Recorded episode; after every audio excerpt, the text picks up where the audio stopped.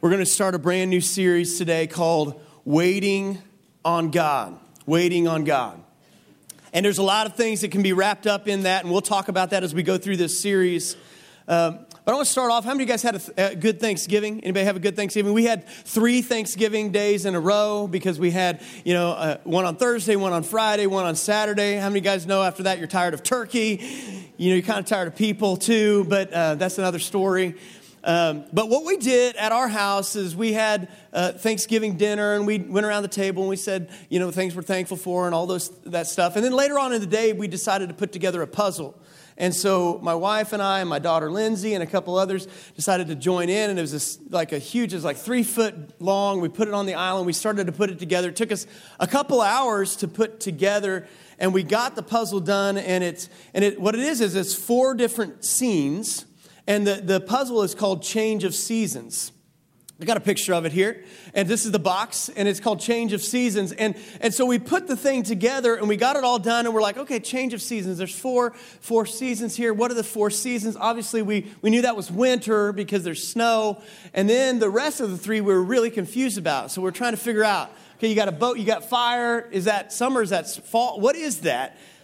And, we couldn't figure it out. And you got fall leaves over here on this one, but then you got fall leaves over here on this one. So we're trying to figure out change of seasons.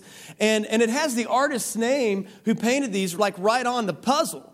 And so he owns this, okay? And so, so my son decides to go online and to look up and see if he can find this artist and see if we can find these paintings. And, and we found three of them, and they had names that corresponded with the season. So the, the ones we found was that's obviously winter. The boat with the fire turns out it's summer. And uh, then this one, this boat over here with the lake, it turns out it is uh, fall. And so we're looking at the last one, we can't find the picture. And yet here it is there's deer running, there's leaves falling. It, it looks like fall, but it should be spring, right? There should be four seasons. So we are frustrated by this, and so my son finds the email, uh, finds the, the, uh, the painter's email and emails him.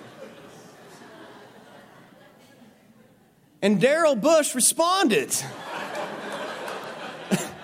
And he let us know very clearly that this fourth picture is actually, in fact, also fall. What is wrong with you, Darrell? This does not make sense. I'm done with Darrell, okay? This is this doesn't make sense. And he explained what's the light, it's hitting this thing. What is wrong? How do you guys think there ought to be four different seasons right there? Is it just me? There ought to be four. It's called change of seasons. And so I was thinking about that coming into this message. Like, how of you guys ever feel like that when you're looking at your life and you're like, wait a minute, I got two of the same season. This is not right. We just did this one, right? And so, as I was thinking about this series, this is really what came to mind. And actually, it started out of this scripture, out of Isaiah chapter 40, verse 31, that many of you guys know, you've heard before. It says, But they who wait on the Lord, wait for the Lord, shall renew their strength. They shall mount up with wings like eagles. They shall run and not be weary. They shall walk and not faint. And I was thinking there's probably some people who think, wait a minute, something's wrong. I got two of the same seasons, okay? And, yet, this scripture, and we can, we'll talk about this as we go through the ser- series, there's a lot of waiting on God in different areas. I want to hit a specific area today. And I want to start off by reminding you uh, about how Satan works. Because Satan loves to strike when you're tired. How do you guys have found this to be true? Satan loves to tempt when you're exhausted. Satan loves to cause division when you're tired. Satan loves to, to do his thing whenever we're exhausted and, and we're tired. And so, what do we do? Well, many of us just decide we're just, you're going to fall right into his trap. And we keep running harder, we keep running faster, we keep doing the things, we keep, there, there, there's no better example of that than this season that we currently find ourselves in. And so we fill up our lives with busyness. We fill up our lives with, with many things that are good things, that are, you know, uh, not bad things. But it reminds me of that thing I saw. I think I saw it on the internet, but it said somebody's asking a question Do we need the Holy Spirit to go to heaven? And it said, Honey, you need the Holy Spirit to go to Walmart, okay? How do you guys know that's true, right? Especially this time of year. How many of you guys will already admit that you were in a line and you decided to line hop because that line was moving faster you jump over to that. This is what happens to me. I jump over to this line, and then that line starts moving faster. And pretty soon it's like there's a curse of the lines for me because we hate waiting. How many of you guys hate waiting, right? We hate waiting. We hate having two of the same season. We hate standing in line. We hate waiting. And, and, and so we get exhausted in the wait. We hate waiting so much. Uh, my, I, I, take two of my girls to work at Chick fil A, and they, we drive by the DMV every single, more, every single time I take them there. How you guys just love the DMV? God bless the DMV. But you know what's going to happen when you get there. You're going to stand in line, right? You're going to wait in line. You're going to take a number somehow, and you're going to wait in some sort of line. And so a few several months ago we were driving by one day and i just happened to notice that there was a line in the D, from the dmv all the way outside the door. I was like my goodness it is bad but i didn't know it was that bad. So then we go to the next time and sure enough there's another line. Finally we figured out we were coming and driving by right before it opened. And so people are standing at the door. I want you to hear me. People are standing in line so they don't have to stand in line. I get it if you got to go to work. How, now, if you're one of these people, I get it, okay? But I'm just saying, it is every day without fail. And so it's become a running joke. We'll be like, look at those people standing in line so they don't have to stand in line every single time. Because how of you guys know we hate waiting in line? And so we will stand in line so we don't have to stand in line. That's how bad we hate it, okay? But if you skip, uh, uh, uh if you rewind the tape in Isaiah chapter 40, two verses over. It says, He gives power to the faint, and to him who has no might, He increases strength. Now, watch this. It says, Even the youths shall faint and be weary, and young men shall fall exhausted. Then it goes on to say, But those who wait on the Lord. Okay? I want you to see what he's saying here. He's saying, even young people. Now, when you're young, you think you're invincible. When you're young, you think you can run forever. When you're young, you think that you can't, you're not going to get hurt. So you do stupid stuff. You jump off things and you ride things you shouldn't, you know? And, and so he's saying even young people who think they're invincible, eventually they're going to get tired and weary. And he's, he's implying some of you are acting like young people who think you're invincible and think you can just keep running, but eventually you're going to get tired. But if you wait on the Lord, you will renew your strength. You will run and not grow weary. You will walk and not faint. But it only happens after the waiting. If you try it before, you'll be like the youth and you'll run out of fuel. Okay? So, so what many of us do is we feel guilty about not being busy. Has anybody done that before? Like I used to feel guilty by, about sitting on the couch for any length of time. If I sat down, I should be doing something. I should be doing I could be more productive with my life and we feel guilty about doing all kinds of things. And if we're not doing what everyone else is, we wonder if we're doing enough. We wonder, you know, should we be doing something more important with our life or more important with our time? And so we fill it up with all kinds of business. I showed this clip uh, a couple years ago, but I was watching it. I, I stumbled on it this week, and I thought this is so perfect. So especially for right now. So let's watch this. Season's greetings. I love Christmas, but then who doesn't? Christmas is great. But the thing I've learned after doing my job for so many years is this nothing so great should be easy. And that's where I come in. I'm Christmas Chaos. We've never met, but you know my work. I'm the unseen but ever present force that stuffs your stockings full of stress and decks your halls with anxiety.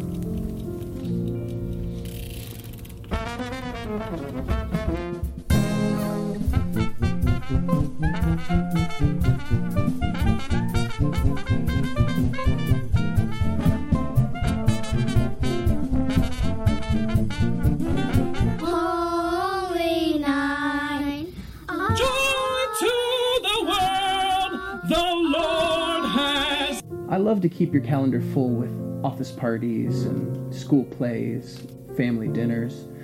I love to stuff your mailbox full of invitations to Christmas decorating contests and, I don't know, gift wrapping extravaganzas. Sure, you could just say no to all those things, but then you'd be a jerk, and everyone would hate you.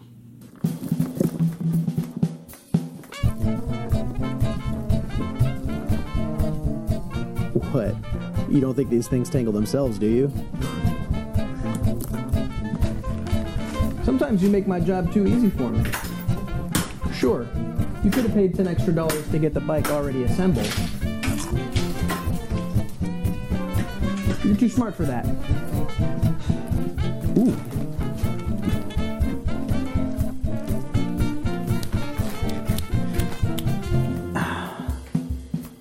Going to pass up a golden opportunity when it presents itself. This is Christmas Chaos reminding you that you could take a day off and relax, but then you'd be a jerk, and everyone would hate you.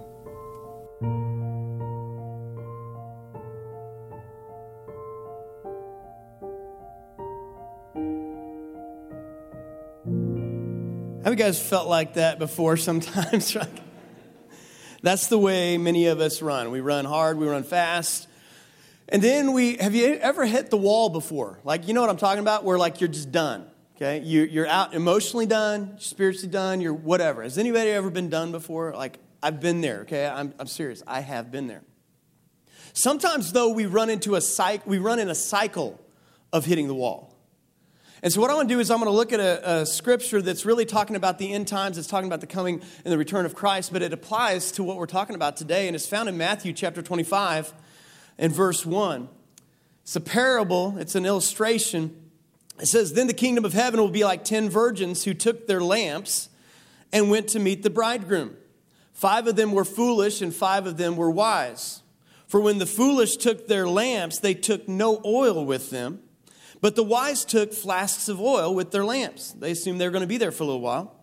And as the bridegroom was delayed, they all became drowsy and they slept. Take note of that because they all were doing the same thing. They all fell asleep, all 10 of them. And it says, uh, they all became drowsy and slept, but at midnight there was a cry, Here's the bridegroom, come out to meet him. Then all those virgins rose and trimmed their lamps. And the foolish said to the wise, Give us some of your oil, for our lamps are going out. But the wise answered and said, Since there will not be enough for us and for you, go rather to the dealers and buy for yourselves. And, and while they were going to buy, the bridegroom came, and those who were ready went in with him to the marriage feast, and the door was shut. So those who went to go get oil, and so it's a picture but it applies much more than just the end times. I believe it applies to our lives in the day to day. I want you to notice that they were all doing the same thing. They were all waiting for the bridegroom. They all had carried their lamps. They all were trimming their lamps. They all fell asleep. They were all doing the same activity. You can be looking at someone next to you or your neighbor or somebody else you know, a friend, and you may be doing the same activity as them. And you say, Well, my life is the same as theirs. Here's the difference there was one difference between those five that were wise and five that were foolish. That some of them had fuel and some of them did not. Some of them had oil and some of them did not. Some of them were ready for an opportunity, and others had to go and scramble to try to get enough energy when the opportunity came. And, and here's what I know being filled with oil or being filled uh, up with, with, we could say a lot of different areas, but being filled frees you to seize the right opportunities. And here's what I want you to catch God can't use you if there's nothing in the tank. I believe that God has a mission for us. I believe that God has a purpose as to why you're here. But I want you to hear this very clearly. Our mission requires margin. Our mission requires margin. You will not fulfill God's mission for your life if you are busy 24 7. If you are, I don't care if you're doing the work of God, I don't care what, how good it is, I don't care what it is. You will not fulfill your mission. Our mission requires margin. And if you're, if you get to the point where you've gone so fast and so far that you get to the point where you don't have fuel in the tank and God comes calling and you have to go and step aside to get oil, guess what He's going to do? He's going to move on. You see it in Scripture all the time. He moves on. Because God's will is so important and God's work is so important, He will continue to do His work. And the question is whether you're going to be a part of it or not. And, so those who were ready and had fuel in the tank were ready to, uh, to answer God's call. So, so, what's the answer to this? Well, here's what I want us to catch today. You have to get fuel in the tank. You have to put oil in when you don't need it so that it will be there when you do. You have to intentionally put oil in the tank, in your tank. You have to put fuel in your tank when you don't need it, so it will be there for when you do. Now, here's what happens with most of us most of us are get in a season where maybe things are going well, and we don't think we need oil. So we don't put oil in the tank. What we do is we say, well, my life has a lot of room. And so we fill it up with all these quote unquote good things. We fill it up with more. We fill it up with other opportunities. And instead of intentionally putting oil in when we didn't need it, we put other things in. So then the opportunity comes, we've run out of oil, and, and then all of a sudden we need it really bad, and we don't have it. So we have to intentionally put oil in when we don't need it so that we will uh, have it when we do. And, and too many of us fill it up and we have no margin. So one of the ways we do this is found in Exodus chapter 31, verse 16 to 17. It says, Therefore the people of Israel shall keep the Sabbath, observing the Sabbath throughout their generations as a covenant forever. It is a sign forever between me and the people of Israel that, and you guys remember this, at creation, in six days, the Lord made heaven and earth, and on the seventh day he rested and was refreshed. On the seventh, catch that, on the seventh day, God rested and was refreshed. Theologically, we don't really know what to do with that except to say God modeled this and God said it. There's something to it, okay? And, so we, we look at this and, and, and we see the answer is found in, in this spiritual word, this spiritual activity, this thing that we think we overlook and we think is not important. It's a spiritual word called rest. And I promise you, as you'll see by the time we're done today, this is a very spiritual activity. This is a very spiritual word. And if you don't have this in your life, you're missing out on part of God's purpose for your life. So if God decided to catch his breath, which is really what it means there, how much more do we need to catch our breath, right? And yet so many of us think, I don't need to, I don't need to rest, I can keep going, I've got too many things, I've got God wants me to do this, this, and that. And, and we think, man, if I could just get to vacation, I'm going to be good. Okay, how many of you guys could use a vacation right now? Anybody want a vacation? How many of you guys are the type of people, and I've seen you, I don't remember who you are, but some of you guys on your Facebook, you will put the countdown of how many days and seconds until your vacation is coming with the picture of where you're going. How you guys just own it? That's you. You guys, no one? Okay, one person back there must have been who I saw on Facebook. Okay. I know there's more of you guys that do that, okay? But so many of us have that internal clock on the inside of us that we're just counting down. Okay, there's 14 more weeks until vacation. And then we picture ourselves out on the beach with the, the umbrella, or we, we picture ourselves in the cabin with the fire and the snowflakes and the hot tub and all, whatever it is for you. How many of you guys have done that before? You're like, if I could just get to vacation, then I'll get some rest and I'll get refueled and I'll get to this next season and it's going to be great. And then, then you, you go out and then reality hits. How many of you guys have gone on vacation and reality hits and you didn't get rest on vacation? Let me ask it in a different way. How many of you guys have children? reality hits. I remember when my parents, my, my, dad worked construction and, and he would get to vacation. He would want to just relax. And I just remember him wanting to sit in a lawn chair by a fire and that's it. Well, my brothers and I, we were ready for an adventure. And so we would go on, we would try to, I mean, we gave them no rest. One time, Ben and Jake and I, we scaled some sort of cliff and like 100 foot cliff off the, we started running, running around in the mountains and stuff. And, and my parents didn't know where we were, and we didn't know where we were. we found this, this bison sitting out there and trying to figure out, we're like, what do we do with this? And so we're looking at it and we think, well, let's take off our shirts Let's wrap it around our heads. Let's run by this bison as fast as we can. If I remember right, Ben and I thought that was a good idea, so we sent Jake first, and he ran by.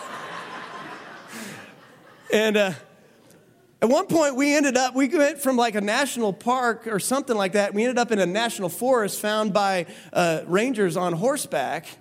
And uh, we didn't know where we were. And how many of you guys know my parents weren't getting any rest on vacation, right? How many of you guys have been there? Like you get back from a vacation and you need a vacation from a vacation.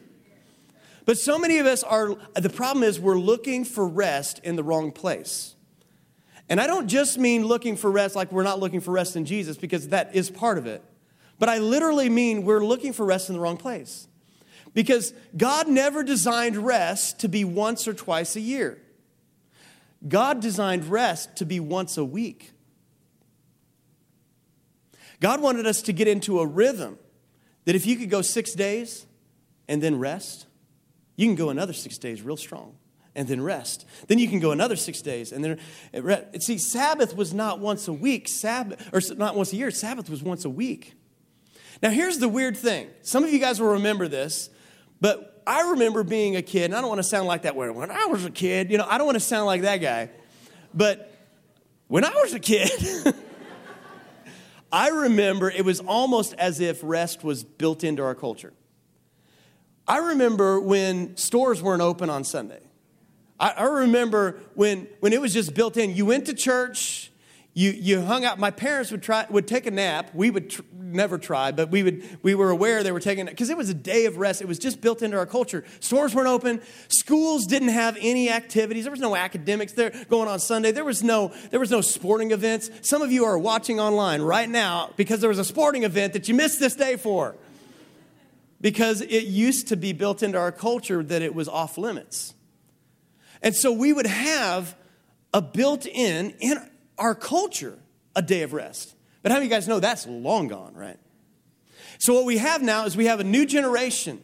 And some of us who've held over from the old generation, we've kind of just let it slip, where what used to be built into our culture no longer is.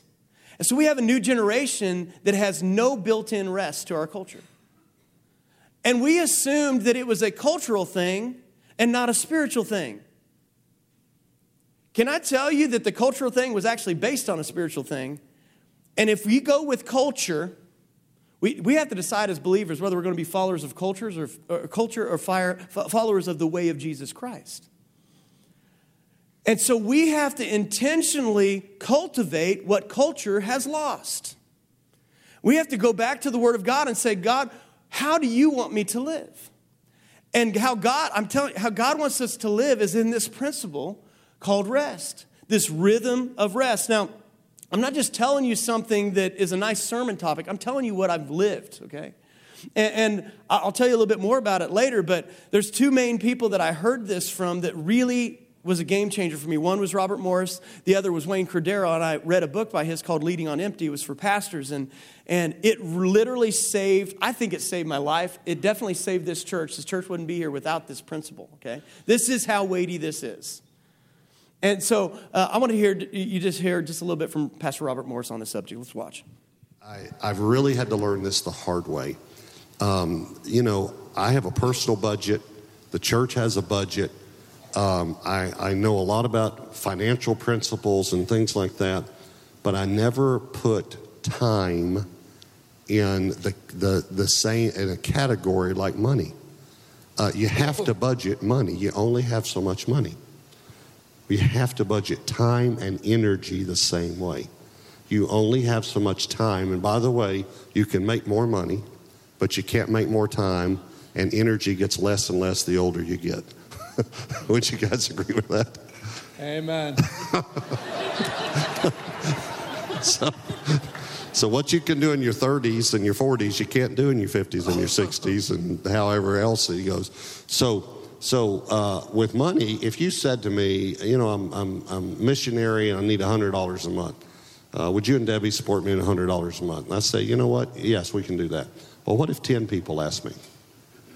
Okay, what's well, a thousand a month? Let me. Well, if I make some changes, and yes, I can do that. Okay, what if a hundred people ask me? What if a thousand people ask me? What if ten thousand people ask me? Now I know those are absurd numbers. I'm just trying to give an example. Some point you run out of money at some point, right? Okay. So when someone says, Can you give me five minutes? It just seems so simple. Well, at some point, you, you run out of minutes because what if 10 people ask you for five minutes? Or what if 100 people ask you? And what if 1,000 people ask you? So I've had to get uh, not legalistic, but principled about my time and energy budget, just like I'm principled about my, my money budget. Uh, for instance, if you don't have savings, uh, washer and dryer breaks, so you put it on a credit card. Okay. Well, if you don't have savings in your in your in your schedule, then something breaks at the church, and you put it on a credit card. You put your energy on a credit card, and there are a lot of you right now that are making the minimum payment every month, and you have a huge energy credit card budget bill that you can't even pay right now. So I'm very principled about one day off a week. I'm very principled about the Sabbath. That's good stuff right there. So let me give you four things. I've, I've shared this before, but it's so key. Four things about rest that you need to understand about rest. Number one is this rest is a command. It, it's one of the Ten Commandments, believe it or not. It, it's number four on the list. Rest is a command. Sabbath literally means no work or to cease from labor. Okay, and, and the reason some of us stay away from this is because we say, well, I'm not going to be legalistic about it, just like Pastor Robert said. I'm not going to be legalistic about it. And it's not about legalism. But, but some people turned it into that. And so the way Sabbath works in, in Jewish culture is, is it starts at sundown and it goes full until the next sundown. And so what some people start to do is get legalistic about it and like, well, I'm not supposed to do any work on the Sabbath. And so they'd go to extremes in such a way as like, well, we're going to be eating at the table tomorrow, so we better go ahead and scoot the chairs out to exact positions that we want them so that we won't have to be caught doing any work on the Sabbath. And you think that sounds crazy, but that's what happens. And, and so people get legalistic about it. And in Jesus' day, they were legalistic about it as well. And so they had something called a Sabbath day journey. And so somebody was like, well, we're not supposed to work on the Sabbath, so I wonder how far you can travel without breaking a sweat. And so I'm sure they did tests or something about that. So somebody figured out you can walk this far without breaking a sweat. And I'm simplifying this, but you can walk this far without breaking a sweat. So that's going to be a Sabbath day journey. If you go further than that, then you're breaking the Sabbath. And so people started making all these rules, and you could see it all today that, that there's all these, you can get legalistic about it. That's not what we're talking about. How many of you guys know you're not saved by keeping the Ten Commandments, right? We're saved by grace. And yet we have this thing where we, we benefit from keeping nine of the Ten Commandments. We, I mean, how many of you guys know if you don't murder, that's a pretty good benefit in your life, right? If you don't have other gods before God, there's, you, you, you benefit for that. If, if you honor your parents, you benefit from that. And if you break those things, how of you guys know you do suffer consequences in life? Even though we're not saved by them, but you do suffer consequences if we have idols before God. You do suffer consequences if you steal. You do suffer consequences if you murder, even as a believer.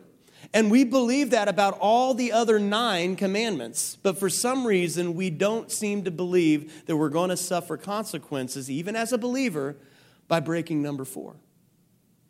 And so I want you to understand it's not about legalism, but there's a principle here that God gives us because He wants us to catch this. And some of us get hung up, well, that's just the law, that's just the Old Testament. Again, I want to remind you that God modeled this idea of the Sabbath and of rest way before the law was given. He modeled it way back at creation at the very beginning. This was built in before the law. This isn't a law thing. This isn't like an Old Testament thing. This is a principle that God put in from the very, very beginning. Number two, we have to understand that rest is a gift. It's actually a gift from God. You know, again, some people got legalistic about it, and Jesus said this. He said this in Mark chapter 2, verse 27. He says, He said, The Sabbath was made for man, not man for the Sabbath. He said, I, I didn't make you to be a slave to the Sabbath where you have to do this and you have to do this. But he said, the Sabbath was made for you, it's a gift for you. It's less about us keeping the Sabbath, and it's more about the Sabbath keeping us. Because if you don't keep the Sabbath and honor that principle, eventually you're going to run out of fuel you're going to run out of fuel. I was looking at some stats a couple years ago. Americans who earn vacation days wasted a record setting 658 million of those vacation days in 2016, I believe. 600. So you, they're giving you a day for free. They're going to pay you to, to rest. And how many of us decide not to do that, right? We decide not to use those things. About a third of workers took zero vacation days in the last year. And I'm not talking about filling it up with business, I'm talking about rest days, rejuvenation, uh, like refilling. Um, so a lot of people took none of those. Uh, and it's like a gift they refused. Can I just tell you that the Sabbath is a gift that you're refusing from God if you're not honoring that? God is saying, here's, here's what God's saying I'm giving you a day to rest and to refill for free. And, I, and God is saying, I promise you, if you take this, you're going to be better off had you, than had you not. And many of us are like, nah, that's fine, God. I can keep going. I love how Brady Boyd says it. He said, Sabbaths are for rest, vacations are for recreation, sabbaticals are for rejuvenation. And, so we've got to get rest in the right place. Exodus chapter 31, verse 14 says, You shall keep the Sabbath because it is holy for you. This is the way it was in the ancient times. Everyone who profanes it shall be put to death. How many guys are glad we don't live then, right? It says, Whoever does any work on it, that soul shall be cut off from among his people. Now, we may not have that in our culture today, but here's the bigger question How many of us are dying faster than what we should be because we're not honoring this principle? How many of us are, are slowly being put to death on an accelerated rate than what we would be in the natural because we are dishonoring this principle of God. Wayne Mueller wrote this If we do not allow for a rhythm of rest in our overly busy lives, illness becomes our Sabbath, our pneumonia, our heart attack, our accidents create Sabbath for us. Now, I don't want to get too deep into that, but there is a principle there that has some accuracy to it. The question is do you have mysterious illnesses you can't figure out? You're like, I've been to the doctor, I can't figure that. I'm telling you, many times, every time I've heard it, there's stress involved, and stress comes as a result of no rest. You say, This is a very practical message today, Sean. No, this is a very spiritual message. Because if you don't have fuel in the tank when God comes calling, you'll miss the opportunity. And again, I'm not telling you something that I have not lived because I, I lived this out. I hit the wall. I mean, I hit the wall where I was just out of energy. I was exhausted. I wanted to quit. I told God, I'm, I'm quitting. This is all over. I'm done.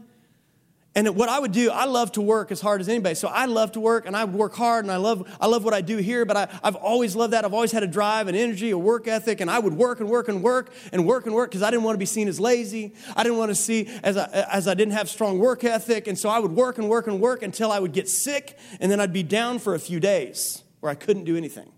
Then I'd work and work and work, and then I'd get sick and I'd be down for a few days. This was my pattern. Till one day I was like, I hit the wall and I was ready to just quit everything. And I was done. I was like, God, I'm done. I'm, I'm done. And God leaned into me and he was just like, Sean, you're just tired.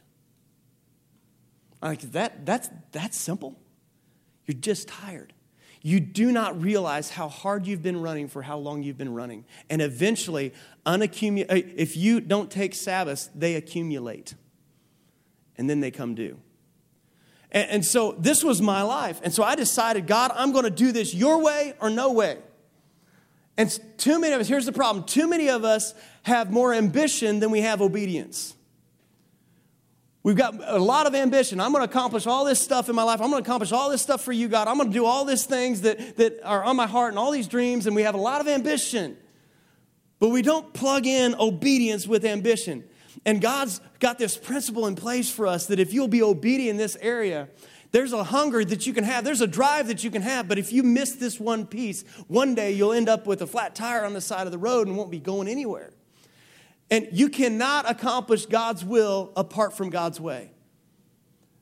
Then this is quieter than it was last night. I don't know. They're just tired or something. I, you guys are tired this morning. I don't know. You're like, I wish I would have come to second service, you know? But this is true. Rest is a gift from God. Rest is a gift. So, in Jewish tradition, what they would do on Sabbath, as a part of Sabbath, here's what they would do they would take a goblet or some sort of fancy cup, and the patriarch or the father would gather everyone around and he would start to pour wine in this cup. And it would start to fill up. And as everyone was gathered around, he'd begin to recite a blessing as it was filling up. And so it'd start to fill up and fill up and get full. And he'd keep pouring and it would start to overflow. And he would keep pouring as he was reciting this blessing. And it was a picture of what God is doing on the Sabbath. See, he, he's saying there's an overflowing that's going to happen. Now, some of you are in this place right now, and if you're just being honest, you're on a quarter tank, right? I mean, spiritually, emotionally, physically, however you want to measure it. Some of you guys are on a half tank. You're like, I know God wants me to be full, but I feel like I've got a half tank, but I've got so much on my plate. I've got to just, you know, surely God will excuse this. God understands this. Can I tell you, God does not want you to be full. God does not want you to be full. God did not design you to be full, He designed you to be overflowing. And when we run so hard, we're thinking, oh, I'm at three, three quarters of the tank, that's good enough. Half tank, that's good enough. I still got fuel in the tank. Some of us get to this point, maybe once a year, where we get full. God does not design you to be full. He designed you to overflow so that when you're rested and you're refreshed, whenever you come in contact with other people in your life, and, and by the way, you're going to come in contact with people you normally don't this season, it's not part of your rhythm. You need to be overflowing for the opportunities that God places in your life. How many of you guys know you're going to need the fruit of the Spirit, right? I mean, you know you're going to need that because rest is a gift. All right, number three, this is important. Rest has to be guarded. You will not have rest if you don't guard rest. Why? Why does rest have to be guarded? Because rest is opposed. Let me tell you who rest is opposed most by you, me. I was the biggest opposition to my rest when I was in that season because I didn't want to look I, because how many you guys know whenever you go up to somebody, you say, Well, how was your week? You know, I was busy. Oh, I was busy. I was really busy. Well, how, what were you doing? I was busy too. I was really busy. Why, why do we say that? Why do we say, I'm busy? You know, I didn't want to look lazy. I didn't want to look, I didn't want to look unimportant. Because busyness makes us, if you're busy, you must be important. If you're busy, so rest is opposed because we don't want to feel unimportant. We want to feel needed. We want to feel like we have purpose, and God designed us that way, but you're not going to get there by ba- bypassing God's way. So, what are you busy? I'm really busy. Well, you must be important. Well, I'm busier, so you must be. And I love how Nehemiah, uh, this story, I love the book of Nehemiah, but Nehemiah, he's building up the walls, he's building back Jerusalem, he's doing all this stuff. They gets it all put together, and they'd lost all the ways of God, but they'd restored them all. Not too long into it, some of the people had already fallen back into their own ways. And some people were going back to working on the Sabbath and to avoiding God's principles, and well, we'll do it our way instead of God's ways. And Nehemiah starts, he, he threatens them, okay? He threatens them. He's, he's getting ready to mess them up, okay? He's getting ready to, to you can see it here in Scripture. It says it subtly, but I want you to understand what he's really saying here. In, in chapter 13, verse 20 and 21, it says, Then the merchants and the sellers of all kinds of wares lodged outside Jerusalem once or twice but I warned them, this is Nehemiah, but I warned them and I said, Why do you lodge outside the wall? If you do so again, I will lay hands on you. You know what he's saying right there? He's saying, he's literally saying, I will lay hands on you. And it goes on, it says, from that day, from that time, they did not come on the Sabbath anymore, right? He was guarding the Sabbath, he was guarding rest. Rest has to be guarded. You realize on the inside of each and every person, is something called a yes. You know, your yes wants to say, it, it wants to agree with, you know, somebody comes up to you, just like that video, that Christmas chaos video, like, well, will you come to this party? Yes. Well, well, can you do this thing? It's really important. It's helping, you know, uh, the, the poor, or even a good thing. Yes. Okay. Well, will you, you do this for me? Yes. And so there's a yes on the inside of us that wants to be liked by people, that wants to help people, that wants to honor God, that wants to be busy and look important. There's a yes on the inside of us that's just waiting to be activated. And if you are going to guard rest, you're going to have to tell your yes no. You have to get really good at saying no to the yes that's on the inside of you. You're going to have to get really good at listening to the voice of the Holy Spirit to determine what place to put your yes. Because there's a yes that wants to say yes to everything because we need to be needed, we like to be liked, we want to be busy, we want to be effective, and even out of a good desire, we want to be honoring God. But just like Pastor Robert Morris said, there's only so many yeses you have available. And, and I'm telling you, one of your yeses needs to be rest. If you don't have a yes for rest, you're doing God's work in a violation of God's way. I know this is pretty strong today. I say this again because I'm not preaching something I haven't lived. I, am telling you, this, my life was, there's a before and after version of Sean. And it, it, it comes from this topic. There's a before and after, and it's that important. Your calendar is not so much about what you want to get done as it is a reflection of who you want to become. If I look at your calendar, it's not about what you want to get done. That calendar is painting a picture of who you want to become. And, and so many of us, we think, uh, let me just say it this way. There's, I didn't say this last night, but there's, I've just thought about this a lot. There's really like two camps of like, I, I really need to sacrifice if I'm going to follow God, and it's got to be hard or it's not God. like, if I say yes, God's going to call me to move to Africa and live in a hut or something. I mean, that's like the classic thing. Like, it's going to be hard. Then there's this other camp that's like, well, I'm just going to live in the blessing and the provision of God, and just everything's going to, following God's going to be awesome. And, it, and if you get in one ditch or the other, you're in a ditch. The truth is, there's a tension between those two. The truth is, yes, there is sacrifice. The truth is, yes, there is blessing. The truth is, you're going to live in both. But, but here's the thing too many of us, I, I love this old rabbinic saying that says that one day God will hold us accountable for the things He created for us to enjoy, but we refuse not to. There's a place of rest that God has for us, that He wants us to enjoy Him. He wants us to enjoy His creation, He wants us to enjoy relationships. That's part of what fills our tank. But you have to schedule rest. Many of us in our society today, if it doesn't make it on my calendar, it doesn't make it. So, you know what I've done many times? I will schedule rest, I will schedule family, I will schedule Sabbath. It's on my calendar. Somebody asks me what I'm doing, I'm saying, I'm busy. What are you busy doing? Nothing, but I'm busy. I have a Sabbath, and it's for me, I work all weekend. You don't realize that, but I, I work all weekend. Well, you just work one day a week. You're a pastor. That's the running thing. No, that's not true. So, my Sabbath, my day of rest is on Friday. And on Friday, I take that and I spend it doing things that fill my bucket, things that get refreshed, that I refresh. Spend time with family. I spend time in, in Scripture. I spend time walking uh, outside in the, in the land. Or do whatever. I, will do things. We'll work in the garden sometimes if that fills our bucket, right? So we do things that get us refreshed. But you have to schedule nothing. If you don't schedule off time, it doesn't happen. It doesn't happen. Rest has to be guarded. All right, the last thing is this rest takes faith. Rest takes faith. Exodus chapter 16, verse 29 and 30. See, the Lord has given you the Sabbath, therefore, on the sixth day, he gives you bread for two days. Remain each of you inside his place, and, and let no one go out of his place on the seventh day. So the people rested on the seventh day. What was going on? Well, they were in a season when the Israelites were in the wilderness. God was supernaturally providing manna from heaven. It's like bread from heaven. So they would walk out in the morning. They didn't have food, they were in the wilderness. So God supernaturally put this supernatural food for them. So they would take that, they would eat it. And one day, some of them decided, well, maybe there's not going to be any bread tomorrow. We better gather some up so we'll have enough for tomorrow. So they gathered some up and they stored extra for the next day. Well, when they woke up the next day, there were worms in it, it is rotten. And God was telling them, no, you need to, I'm providing for you this day. You need to trust and have faith that tomorrow I'll provide again. But on the sixth day, God gave them twice as much. Because what he said is, I want you to know that you don't need to go out and gather on the seventh day. I'm going to provide for you two times the amount today.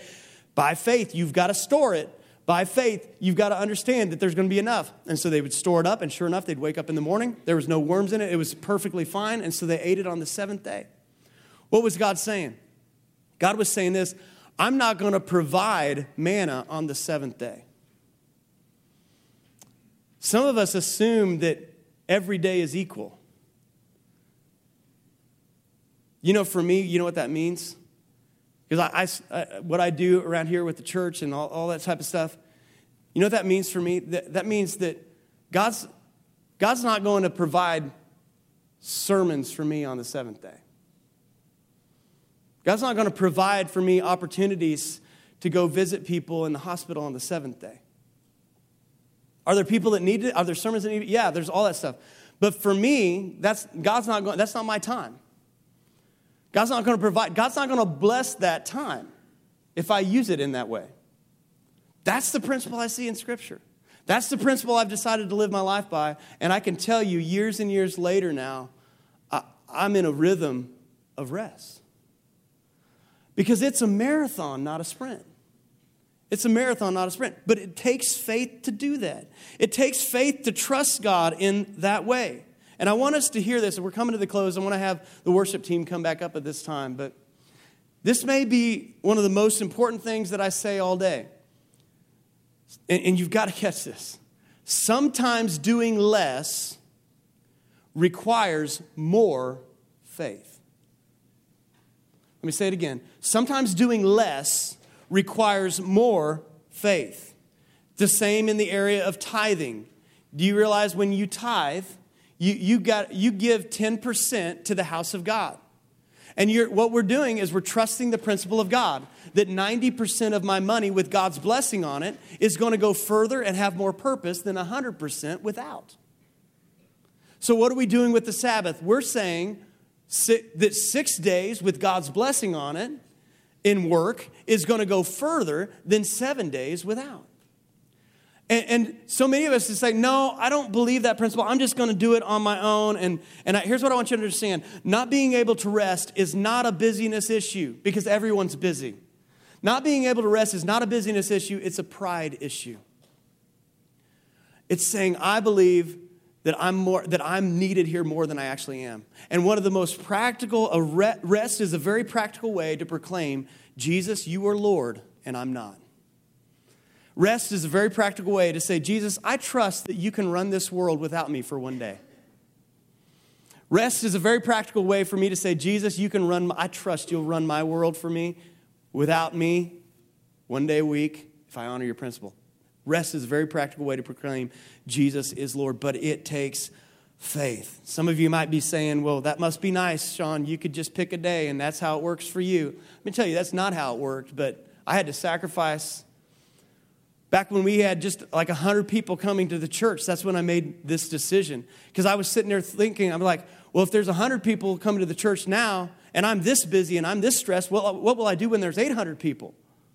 Can I tell you now that there's 800 people coming to the church? I'm more rested now than I was when we had 100 because of this principle of rest.